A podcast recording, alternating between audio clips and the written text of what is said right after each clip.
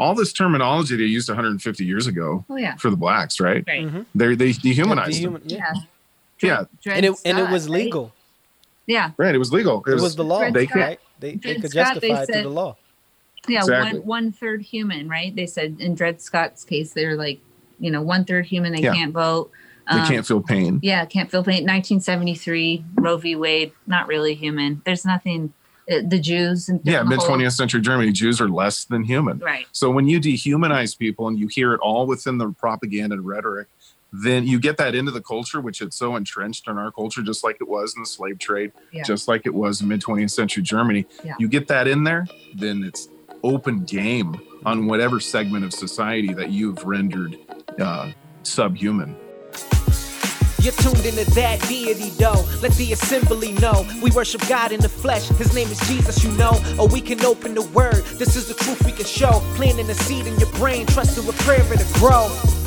The Son of God is the most high. When that don't fly, they come at my neck like a bow tie. From the throne to the manger, the mystery of God sent himself as the Savior.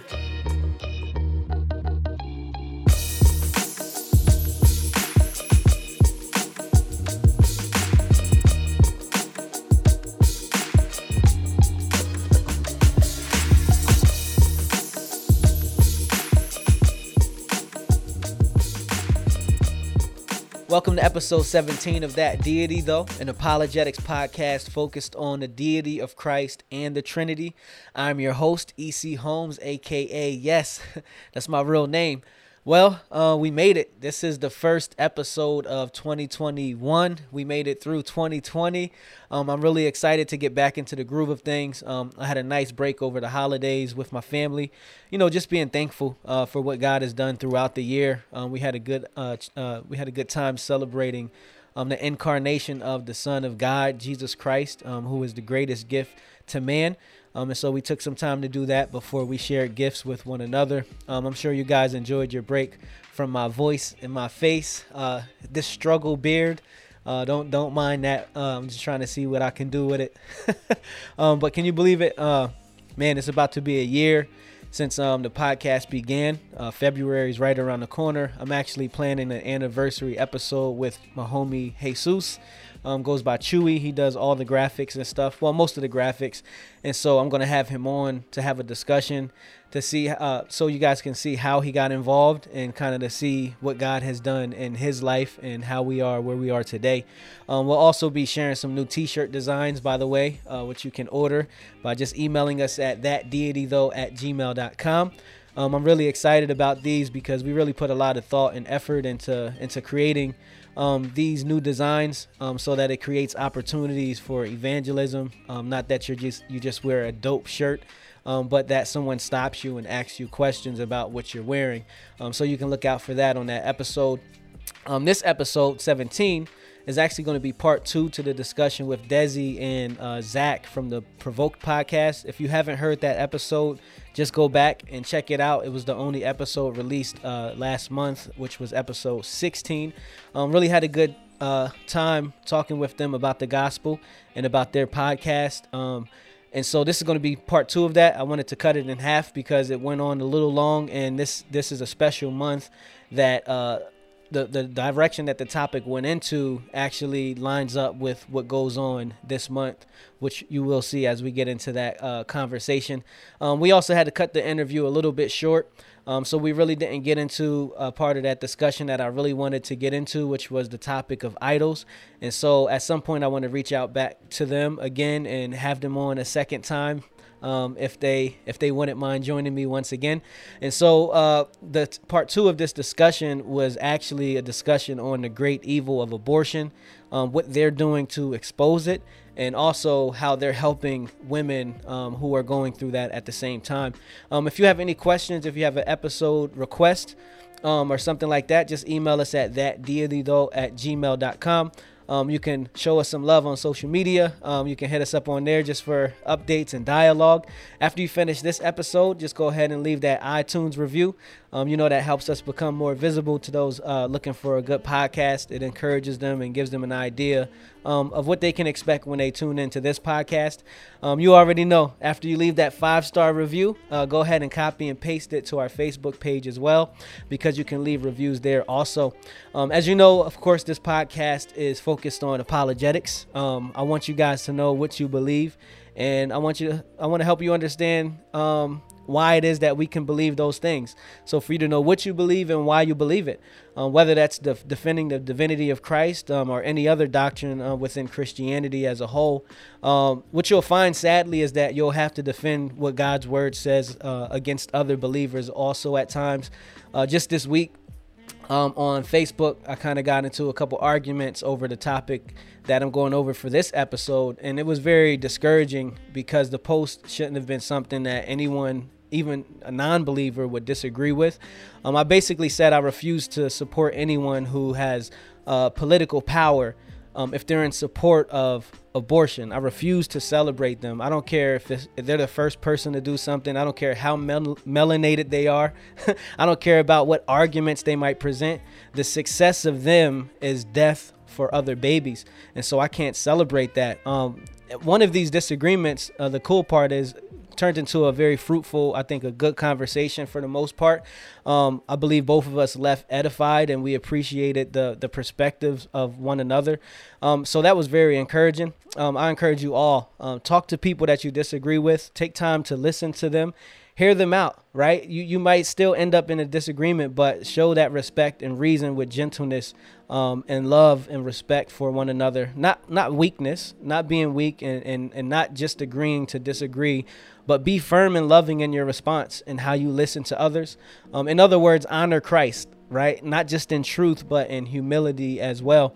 Um, but like it or not, as far as this topic of abortion goes, these are facts. Um, someone who's in power and uh, if they have strong beliefs about anything, especially beliefs that they would argue as a right for an individual, you better believe they're going to fight for those rights.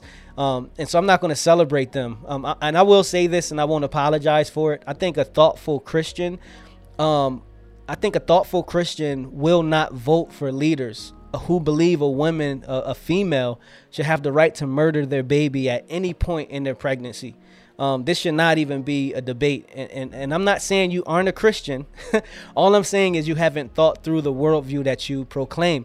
And so we all know what the Bible teaches about murder, Exodus 20, 13, right? We know what the Bible says about taking innocent life. we know what the Bible says about babies being a blessing from God. We know what the Bible teaches about babies being a gift from God. That's Psalm 127, 3. We know what the Bible says about grandchildren being the crown of old men and the glory of their fathers, Proverbs 17 6. We know what uh, that it's God who forms babies in the wombs of their mothers, right? Which ought to be the safest place on earth, the womb of the mother. We know uh, that He knows us before we were in our womb, right? That He shaped and forms us. We, we know what the Bible says about human dignity because we're created in God's own image. Um, that's Genesis 1 26 and 27. I actually did an episode a few episodes back, maybe episode 15, if I'm not mistaken, uh, which is in the beginning God. And I go over those verses. Uh, we were created in God's image. That's why we have dignity at every point in the cycle of our life, which starts at conception. And so, why is abortion wrong? Well, because you're murdering a human being. um, that's why it's wrong. And worse, we're you're murdering the most innocent among us. Dur- and during today's interview, um, I hope that you find some answers uh, for these arguments that people present to you, and you'll see that they actually fall flat. And there's no excuses. Um, there's no excuses at all for abortion being a viable option not just for the believer, but for anyone, any human being. Um, if you don't have an issue with abortionists, burning babies from the inside out would appeal, or even worse, I'm not sure. I know this is graphic, but it's just what happens. What they do when they when they abort babies, if the head comes out, the baby is born. So they'll turn the baby around. They'll pull the legs out. They pull it out to their shoulders to where the neck and the head is still inside the mother, so it's not born yet. Um, and then they'll take forceps and they'll jab it into the back of the baby's skull. And they open up those forceps. And then they take a vacuum tube they stick it in there and they vacuum, they suction the brain out of that baby. Um, and then they pull the rest of the baby out. And then another way they do it is they'll just go in with the forceps and they'll grab whatever they can get. They'll grab an arm, they'll grab a leg, they'll grab the, the head, they'll grab everything, and then they'll take a petri dish and then they'll puzzle piece the baby back together, um, which is wicked. This is evil. Um, they'll do that. They'll puzzle piece it back together to make sure every piece is out. Um, and then we know they'll harvest the baby parts.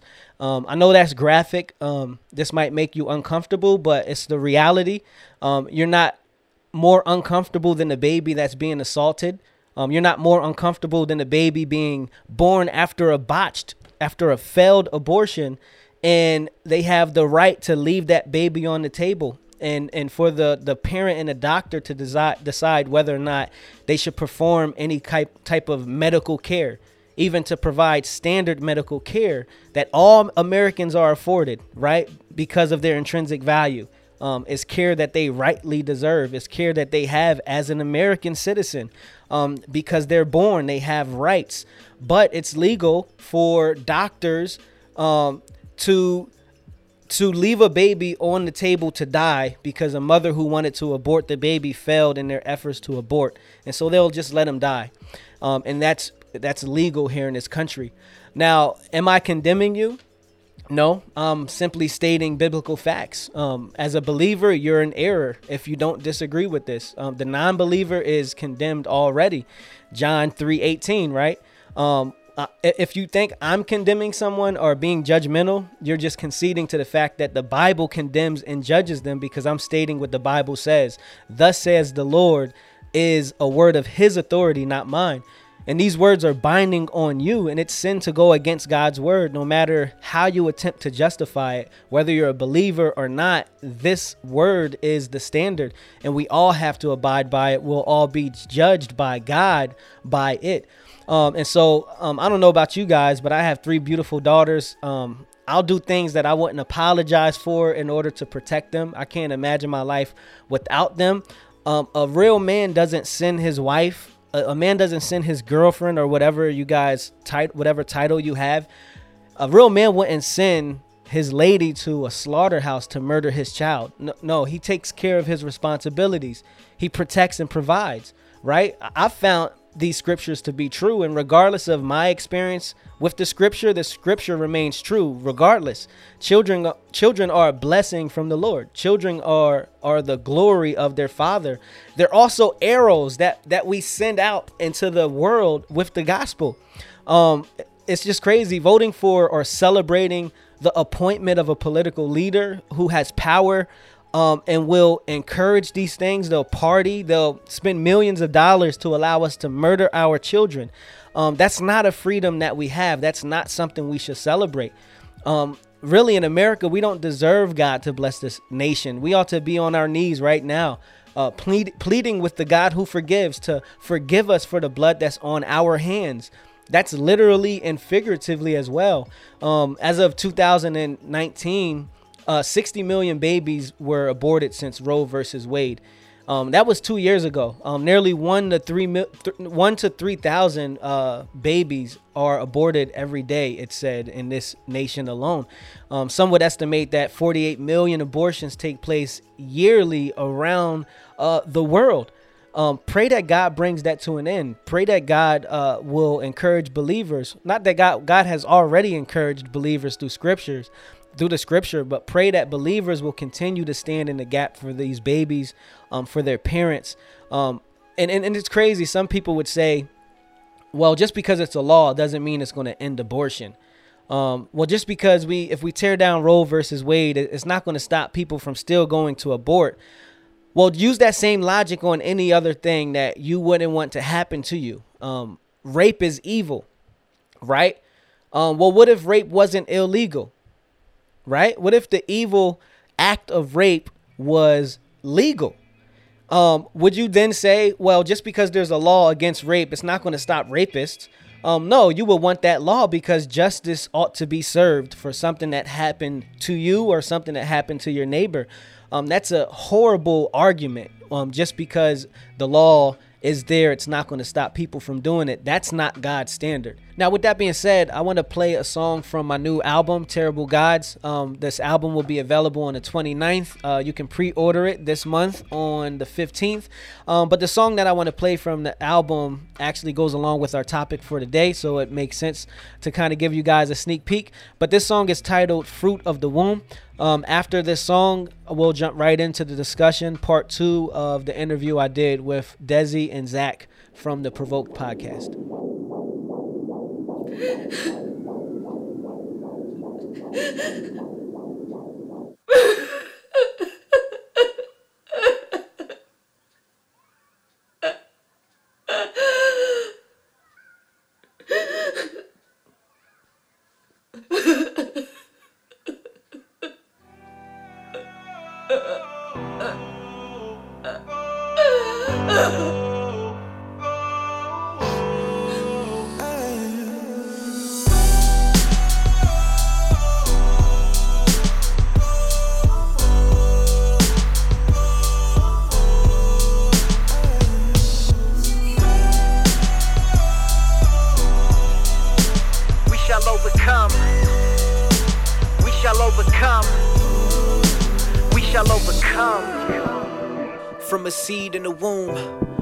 most safe space to a tomb. Margaret Sanger behind a mask in a room, exterminating all these bastards to lose.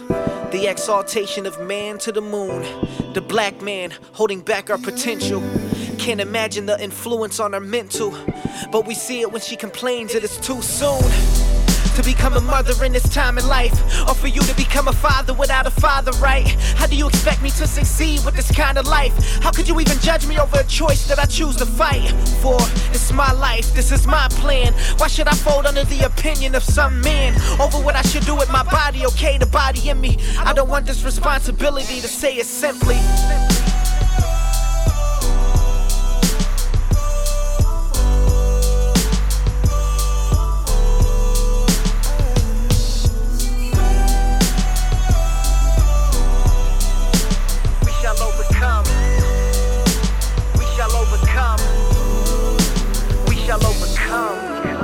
Blessing from the hands of the potter. The beautiful gift of life from the author. Will it grow into a son or a daughter? Caught up in the same cycle or go farther? I'm just glad she chose to keep him. Hoping she passes on the keys of freedom to open up the doors of love and prepare the way for the coming of our King. We bow our heads to pray. The baby she almost took away, his name is Future. Giving birth to life instead of death, it will produce a culture that appreciates God's image and image back. The sanctity of life is a mirror that often points us back, back to the source of life, back to His amazing grace, back to where forgiveness waits, where all your sins will be erased. Back before Adam failed, reconciled. It is well. The gospel of Jesus, the greatest story I'll ever tell.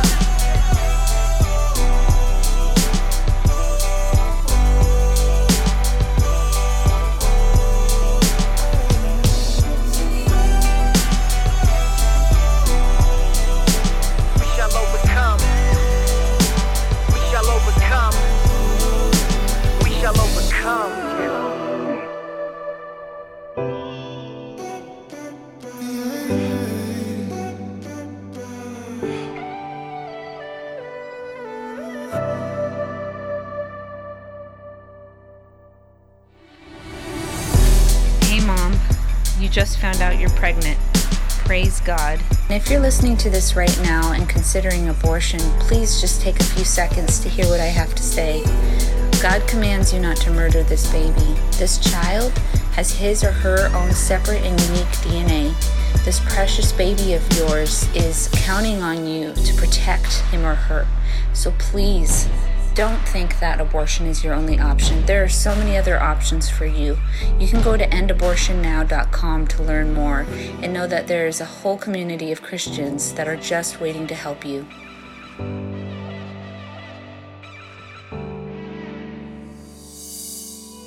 Why, why do you think there's people that kind of push back at this idea that the gospel is actually the answer, you know, to solving all issues? Um, you know, of course, the hot topic today is injustice, right?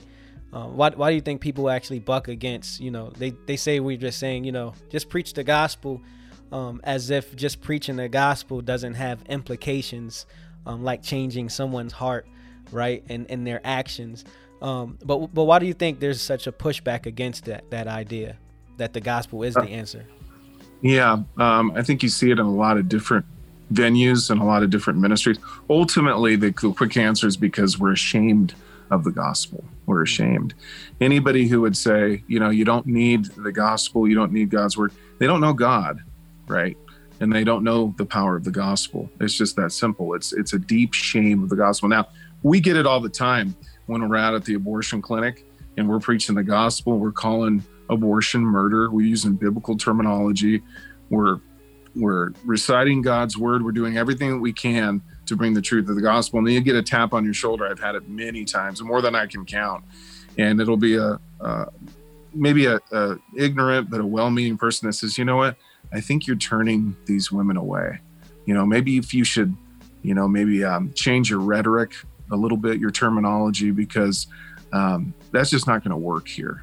And ultimately, you know, when Jesus used to preach, what would they do? They put their fingers in their ears. They would do everything that they could to stop the gospel. stones. Yeah. Yeah, or pick up stones. They would do everything. So when a professing Christian, I think you're you're implying uh, this coming out of the the quote unquote Christian world, people saying don't use the gospel.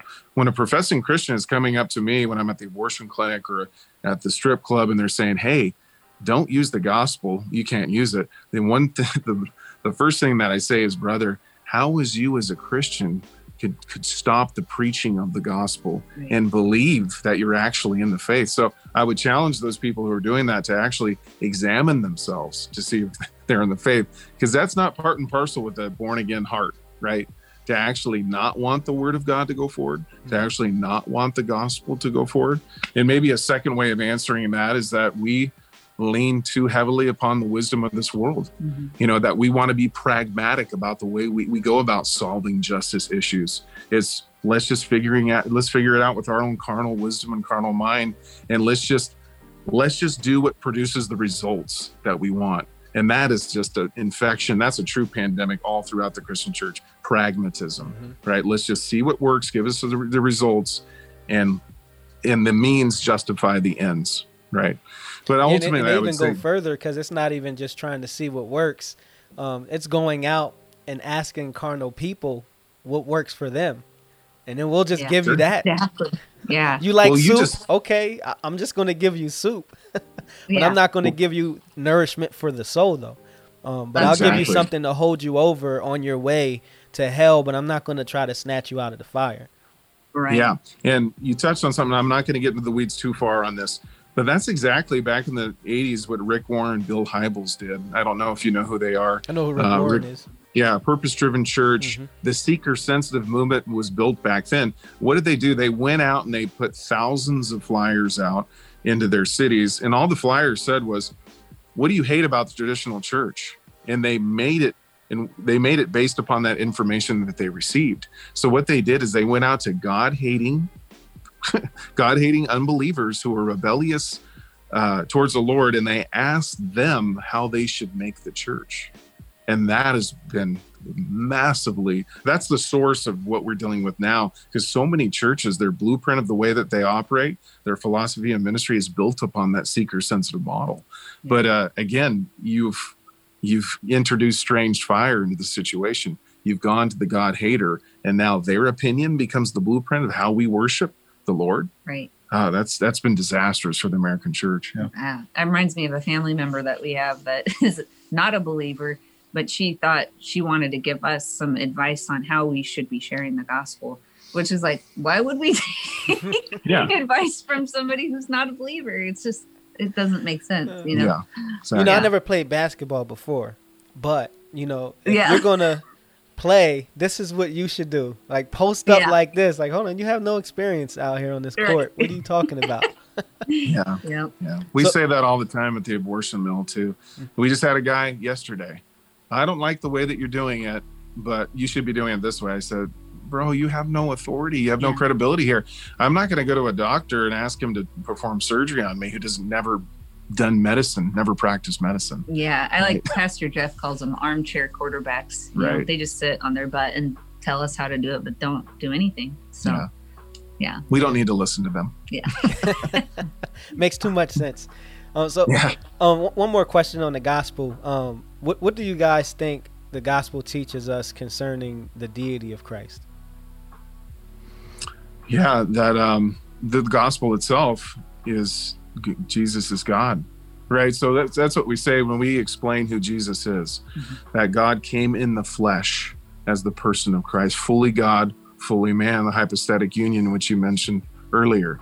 That uh, we don't want to, we we have to explain the deity of Christ in our explanation of who Jesus is, or what are we teaching an aberrant Christ, just like the Mormons teach just like Jehovah's Witness teaches, who is the the brother, who is actually the archangel Michael, or the Mormons teach, who is the spirit brother of Lucifer, and um, yeah, so in that explanation of Jesus, his deity has to be foremost, it has to be paramount in the explanation, or I believe that we are teaching a false Christ in that.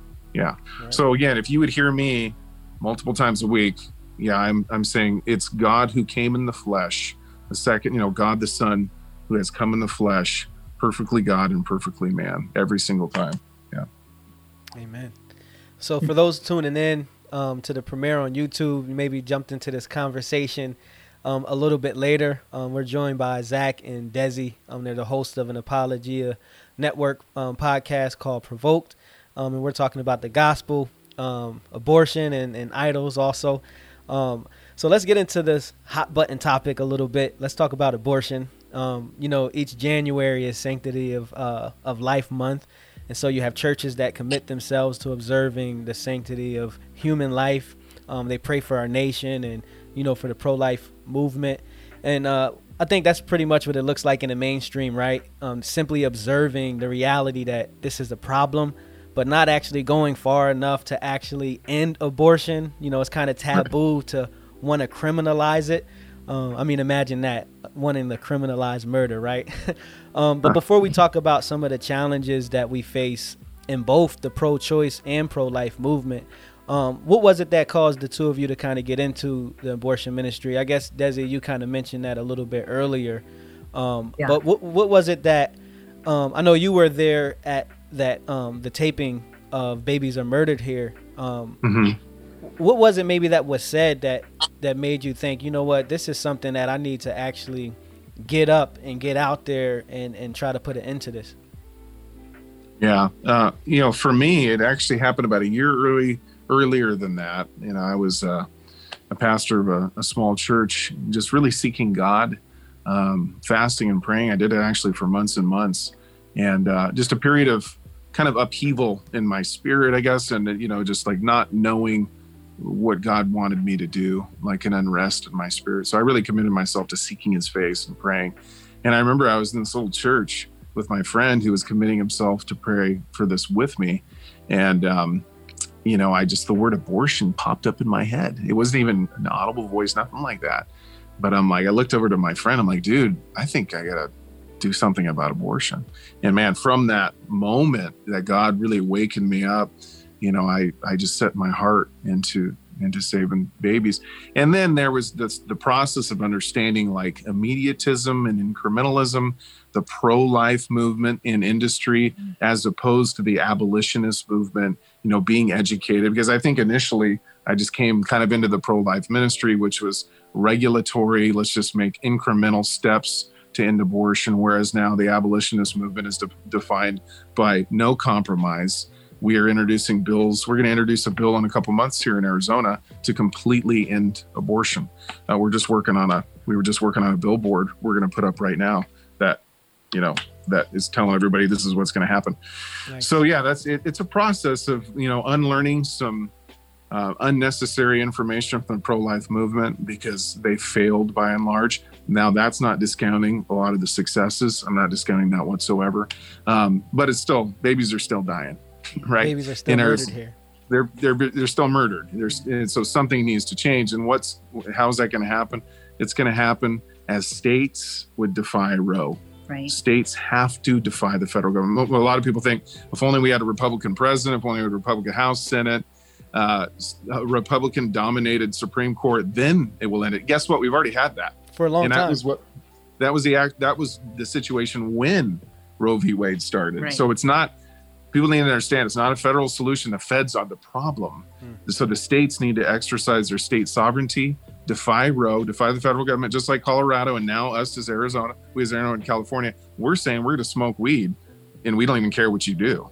So we do defy the federal government. Now states need to rise up and say we're we're killing no babies. Yeah. We don't care if you bring in the troops. Let, let the chips fall where they may. We are ending abortion. It's Yeah. got to happen. Yeah. I, I get a little passionate about I it. love No, it. that's good. Get fired up.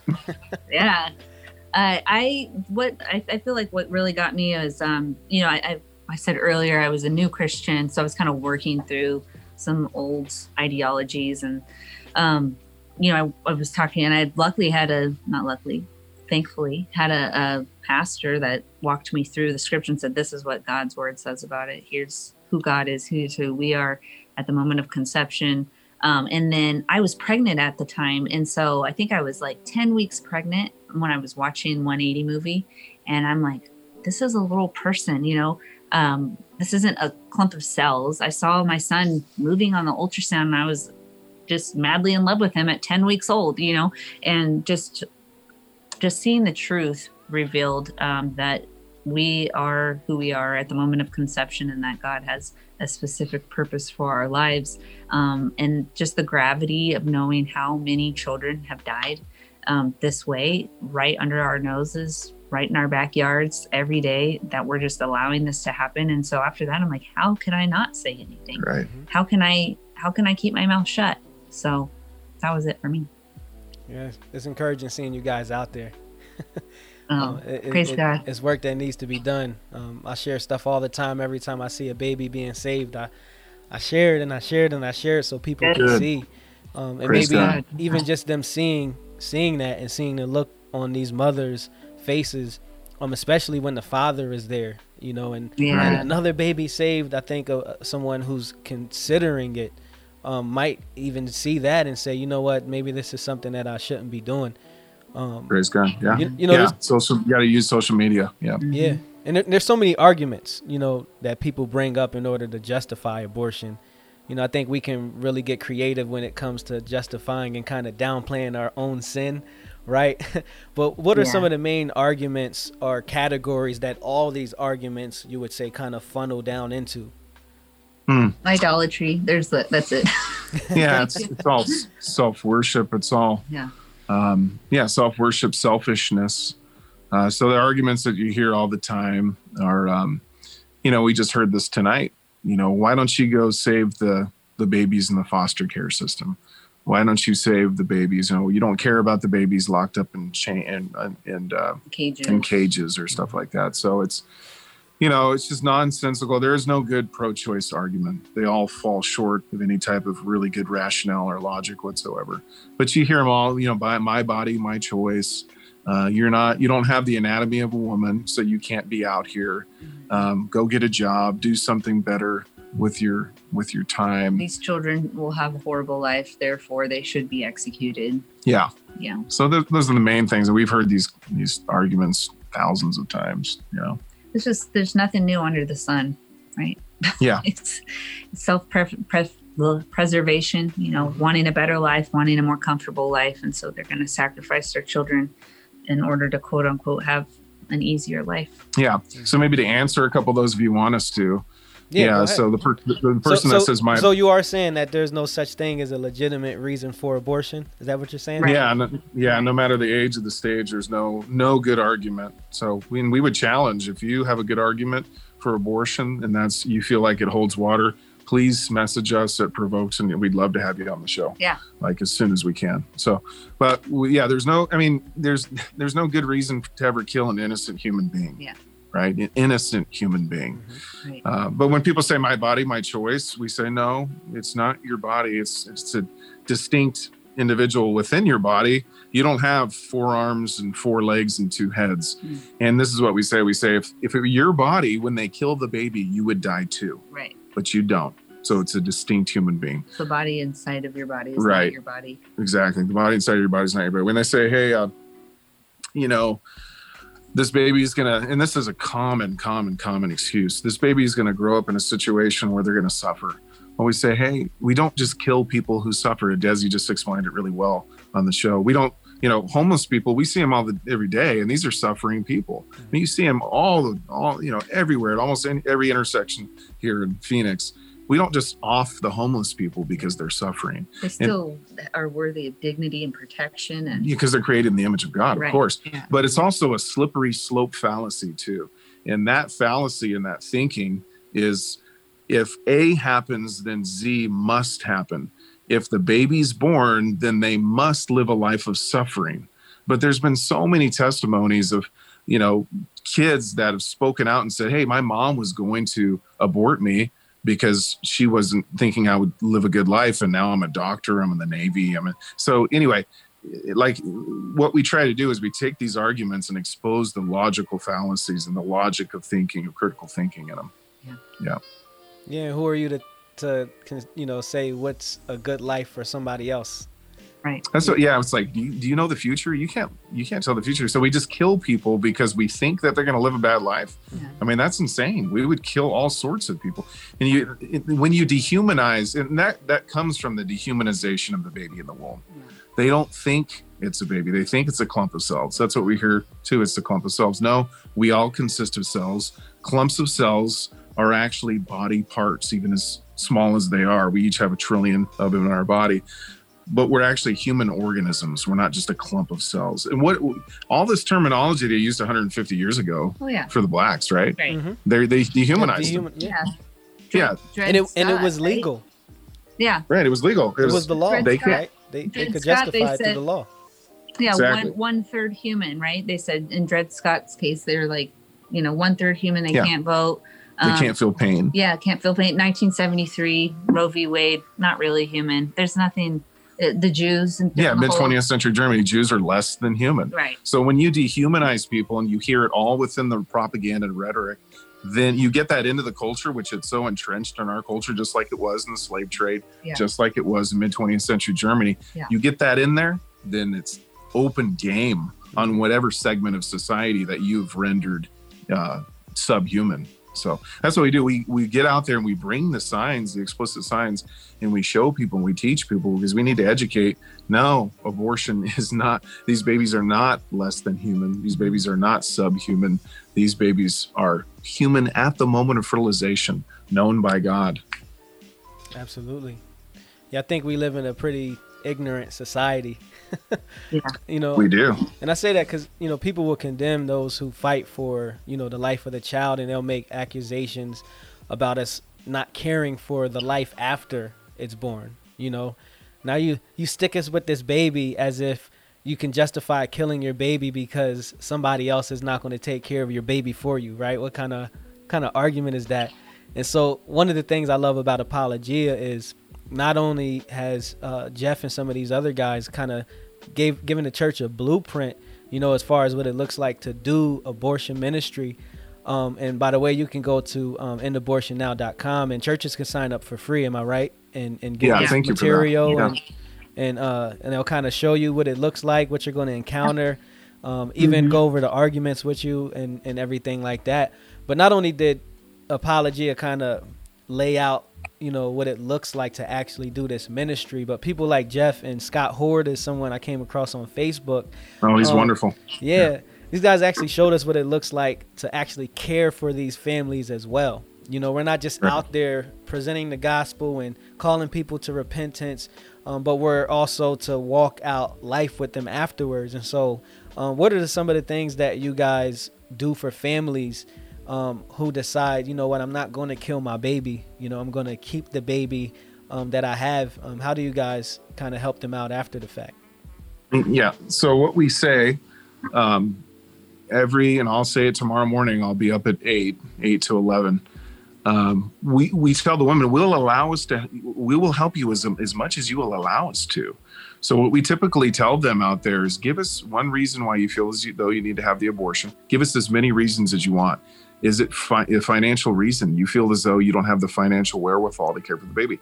We will give you money. I mean, we're not going to just dish out because people will take advantage of you. Mm-hmm. So we're not giving them everything that they asked for we don't we couldn't but we are giving them what they need Yeah. right so it's a financial decision if it's housing if they need protection if it's baby stuff we are providing all of that all that they need to do is ask so we say that tens of times in a moment you know in a span of hours at the abortion clinic that we are here to help um yeah and so we will help them as, as much as they they We'll can we've given babies. we, we'll we have man i know 15 families within our own church community and community of churches that will adopt their babies not only our church but churches and individuals who have messaged us and said hey if there's ever a mom that wants to adopt her baby i'll do that Yeah. so multiple families Yeah. multiple means of help Yeah. um, scott is amazing. I was just over in nashville talking to him. Have you talked to scott? No, I haven't.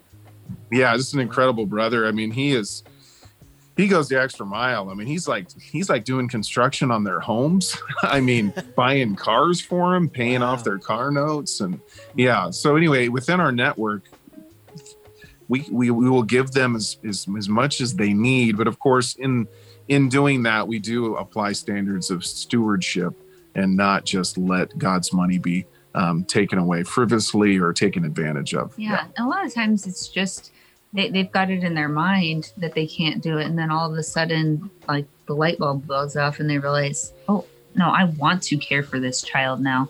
This is my child. I'm going to care for him. We had a, a girl here in phoenix that she was 20 weeks.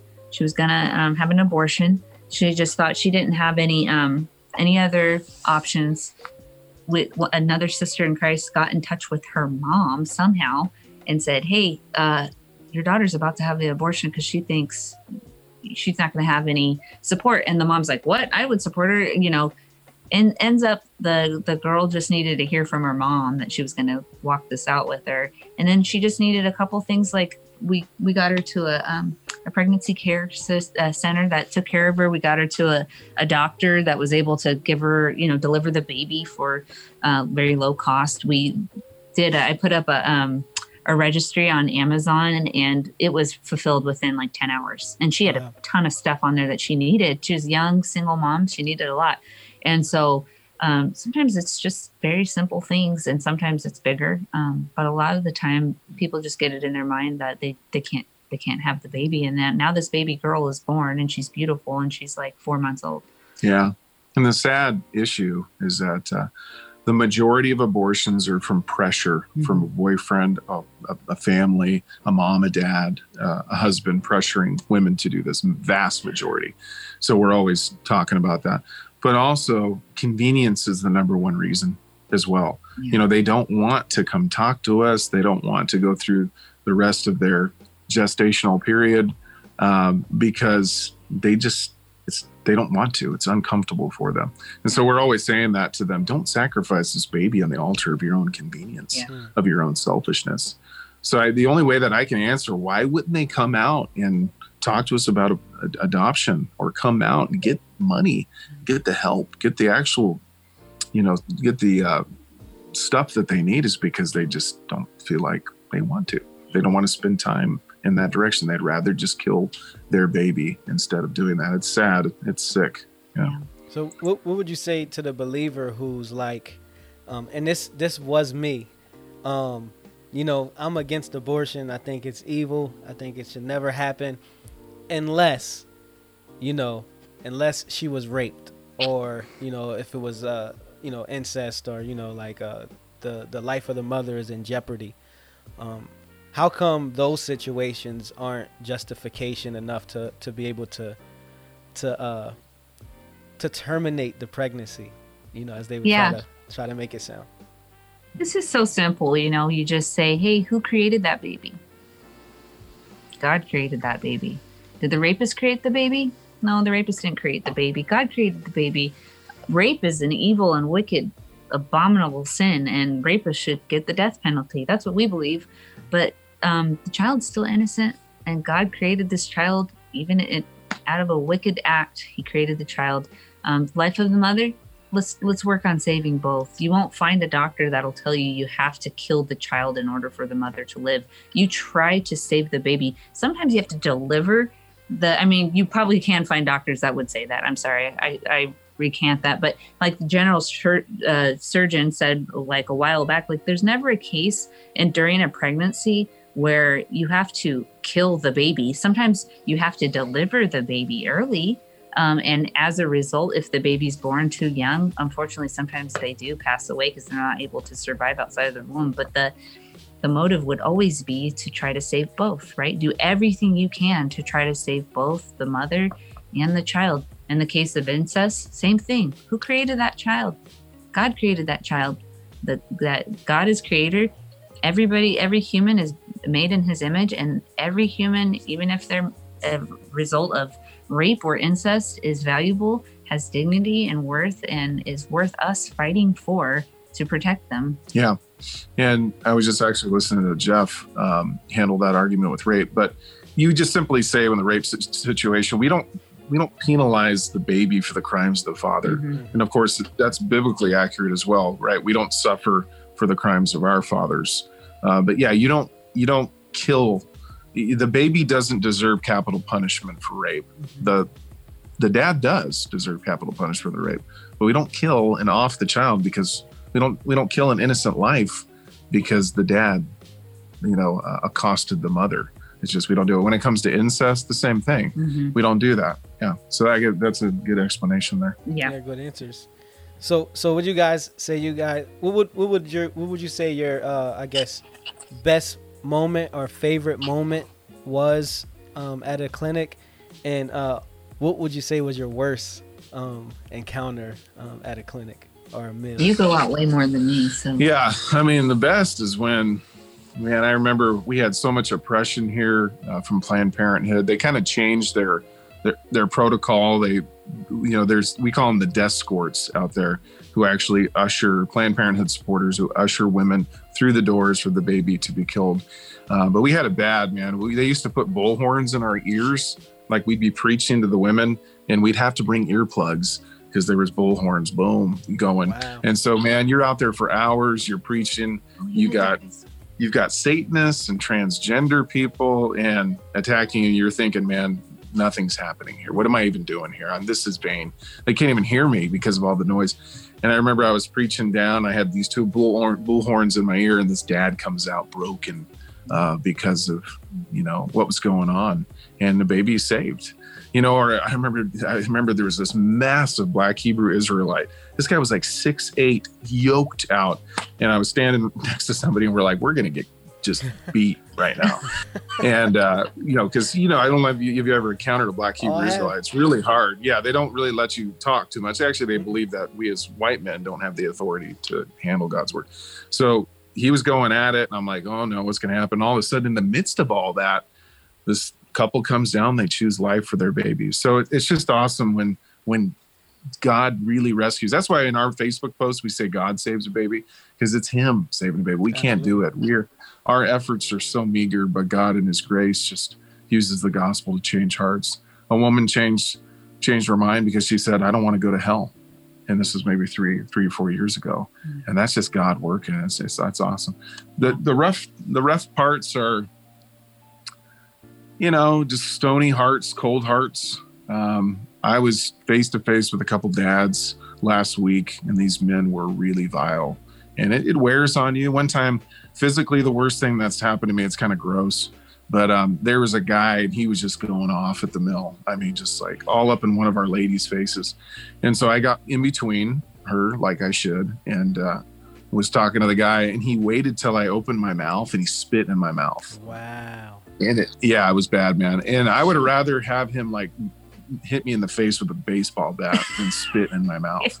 It was vile, and I was sick for like a week and a half afterwards. Wow. So yeah, physical stuff, um, but it's just the wear and tear.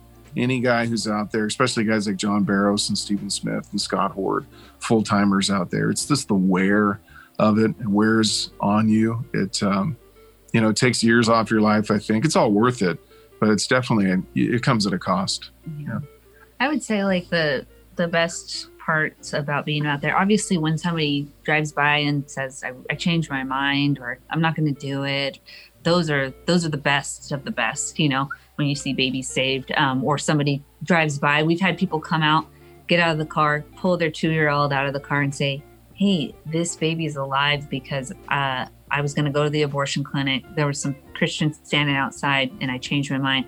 here's the baby like that's Wow. those are the the best um, but also just like little moments too of um, i remember one time i was standing out with my husband he's preaching and an uber driver drops uh, a you know lady off comes stands or parks the car and is just listening to the preaching there's a graphic image that one of us is holding and he's just listening listening and then you just see him start weeping. And so you just seeing god move um, i remember a lady came out just guns a blazing like so angry so mad about why we were out there. And then i just talked to her and explained to her while we were out there. She totally calmed down. She then she starts crying ends up giving me at the hug at the end. You know like just seeing god start to change hearts and to open eyes and to expose evil it's just it's amazing to see what he does. Just god shows off. You know like john barrow says i just show up and god shows off. Like mm-hmm. and then there's sometimes you go and there's just cars passing you and you get a million middle fingers and you feel like why am i out here? But it's just god doing his work. We don't know. We don't know what god's doing on those on those days but we're just called to be obedient. We're not called for results. We're not called to get any of the credit or the glory. Right. uh, we don't we haven't saved one baby. God saves all the babies. We haven't saved one person. God saves all the people. So Right. um, it's just an honor to be out there. It's an honor that god would use people like us to do his work. Yeah.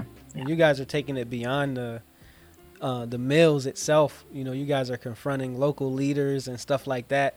Um, I guess who, who came up with that idea, and, and why is it important? You know, um, for the leaders in our communities to be called to repentance, um, not just the yeah. abortionists. Yeah. Right. Have you ever read the book, uh, The Doctrine of the Lesser Magistrate by Matt Trewhella? No, I, I'll, haven't. I'll, I'll send it to you. I appreciate um, that. Yeah, it's great. So I Matt Trewhella has been really instrumental in this biblical doctrine that we are supposed to go to our magistrates, inform them of the law of God, and tell them of their duty under God. Right, the primary duty of any magistrate or civic civil leader, uh, president, mayor, governor, they're supposed to protect their nations or their cities or their states' inhabitants. Right, so we are to go, and we are part of the gospel or the Great Commission, go into all the world, right, in teaching them to obey all that I've command. So we as a Christian church, and this has been done all throughout church history. I mean, all throughout it, is the people of God, the men of God, the pastors. You know, most uh, I would say importantly, they go to their leaders, their civil leaders or lesser magistrates, and they tell them to obey the law of God, Yeah. to stop the killing. Uh, it's just as easy as that.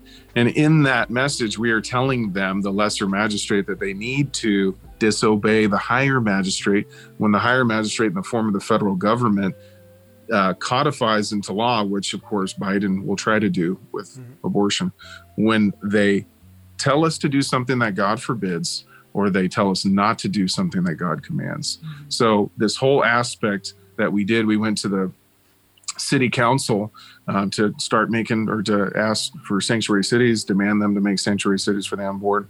Uh, that's the kind of the legislative aspect. Now we have something that we're doing where, like I said, we're introducing a bill um, to try to outlaw abortion in our state. So, End Abortion Now is this prophetic arm, you know, of taking the local church, equipping the local church, getting the local church out into the at the abortion clinics, very prophetic, gospel centered. But then there's the legislative or political aspect where we have to kind of understand the political process and how things work, and that takes us talking to our state legislators, our district representatives, and everybody else to do their duty really and to uphold their their vows what they said they would do and every one of them all throughout our nation they vow to protect their um, their citizens their their neighbors Yeah. yeah so that's kind of what, why we do it in a nutshell yeah Nice. all right i i just realized we're kind of getting late on time i gotta get back to my babies here soon Okay. sorry to sorry yeah no, that's that's that's not a problem. Um, we we can wrap it up. Um, I don't know if you guys. I guess you can't really see it on the screen, but I actually wore this Wrath and. Have you ever heard of Wrath and Grace? oh yeah Um, Yeah. Have you ever saw it? Seen Oh, yeah. shirt? oh yeah yep oh yeah I've, yeah I've seen that image i don't know if i've seen this shirt but i've seen that image Yeah, the original Planned Parenthood, Molech. yep yeah exactly You know, Yeah. they would pass the, the babies through the fire and worship to Molech, and um, right it's pretty evil, Yeah. man. And, and some scholars would say that um, what's the place called? Um, Topham, Tophis, or something like that. Um, but the the meaning of the, the root word of that, the root meaning of that word, um, is like the playing of percussive instruments and stuff like that. Um, and so they would say that as they were passing these babies through the fire to Molech, um, so they wouldn't hear the babies screaming. Right. They would play these instruments to drown out that sound.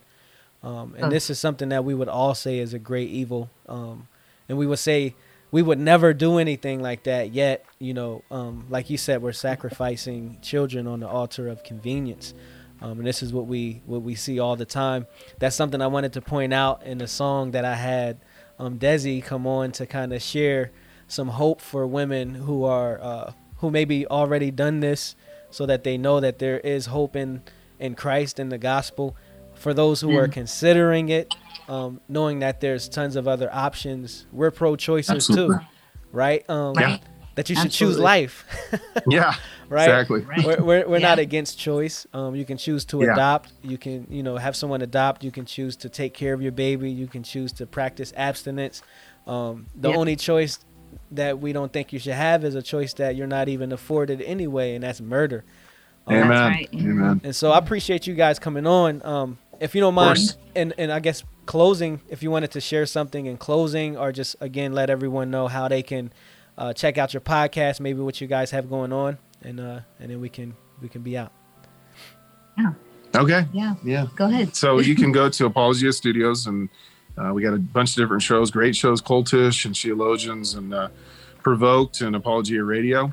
And uh, yeah, go there. And if we feel like we're glorifying God and we're being biblical um, and helpful, please share our, our stuff. We that's all. We, we just want to come alongside of the local church, not replacing the local church. Church. A lot of I think ministries have that problem because they're not connected, not under qualified elders, kind of uh, flying solo out there. We don't believe that that is the way that God would have us to operate. We simply want to come alongside of pastors and Christians uh, under the banner of the local church to to help them, to help them get out there, share the gospel, and and rescue babies. So yeah, go to Provoked and give us a like, and uh, Yeah. you can you could go to Apologia Studios, become an all access member. Yeah. That would be tremendously helpful. That keeps the, the lights on, and it just the more we have in terms of members. Um, all access, all access members. It just enlarges our capability to rescue more babies, to get the gospel out farther. And that's only wider. like seven ninety five a month, right? Or am I locked in? Am I grandfathered in? I think your grandfather and I don't know. Yeah. I'd have to go, go up? check. I think it's I a little bit more now, but Okay. I it's it's still pretty affordable, I think. Um, but yeah, it was an honor being on your show. Thank Yeah, you man. for inviting Yeah, us, we're and so blessed. hopefully you can come on our show sometime. We'd love to I have would love you to have on. You. Yeah, I would love yeah, to do we'd that love that. for sure. Well, thank you for the honor and the opportunity. We really appreciate it, and Sure. praying that a bunch of people come watch that deity, though. Yeah, I hope so. uh, it's definitely been encouraging. Um, you mentioned Hebrew Israelism earlier. I, I had the honor of interviewing a guy who came out of um, that perspective um, a couple episodes ago. It doesn't make you Oh. popular on YouTube, but it definitely Oh, sure. encourages people because you have those that are caught up in certain cults and you think there's nothing I can say that's going to convince them to turn. So it was encouraging to have someone on, you know, saying, Praise look, God. keep doing what you're supposed to do. Keep going to the abortion mills. Keep sharing the gospel. And it's God who does the work. So success isn't being faithful, doing what God has called you to do. So, Exactly right. so yeah, we Exactly can right. go all night. Um, but uh, I appreciate Yeah, we you can. guys. Thanks again for coming on, and I look forward Yeah. to chopping it up with you guys. I look forward to that book too. Uh, I would I would definitely read it. Oh yeah, Yeah. I will get it to you. Just remind me. All right, all right. You guys have a good night. Thank you. You too. God bless you, bro. Bye. right. Thank See you you. so Bye. much. Yeah, see you guys. Again, that was Zach and Desi from the Provoked Podcast. Go ahead and subscribe to them on any of your favorite podcast apps. Um, or you can do what I do. You can go on Apologia Studios YouTube channel as well, and you can go ahead and watch them. Please go ahead and visit www.endabortionnow.com so you can learn more. Um, if you have time, order some supplies for your church. Go out and meet these men and women who are considering um, abortion. Meet them where they are with the gospel. Um, if you don't have time, if you don't feel led to do abortion ministry. It's not for everyone. Everyone's not called to do the same thing, but you can always pray for them. You can donate to real abortion ministries, not pro life organizations. Um, and then you can share content like this to help educate others. Go ahead and watch Babies Are Murdered Here. Watch um, Babies Are Still Murdered Here. Watch the 180 movie. These are all things that you can go ahead and share with others.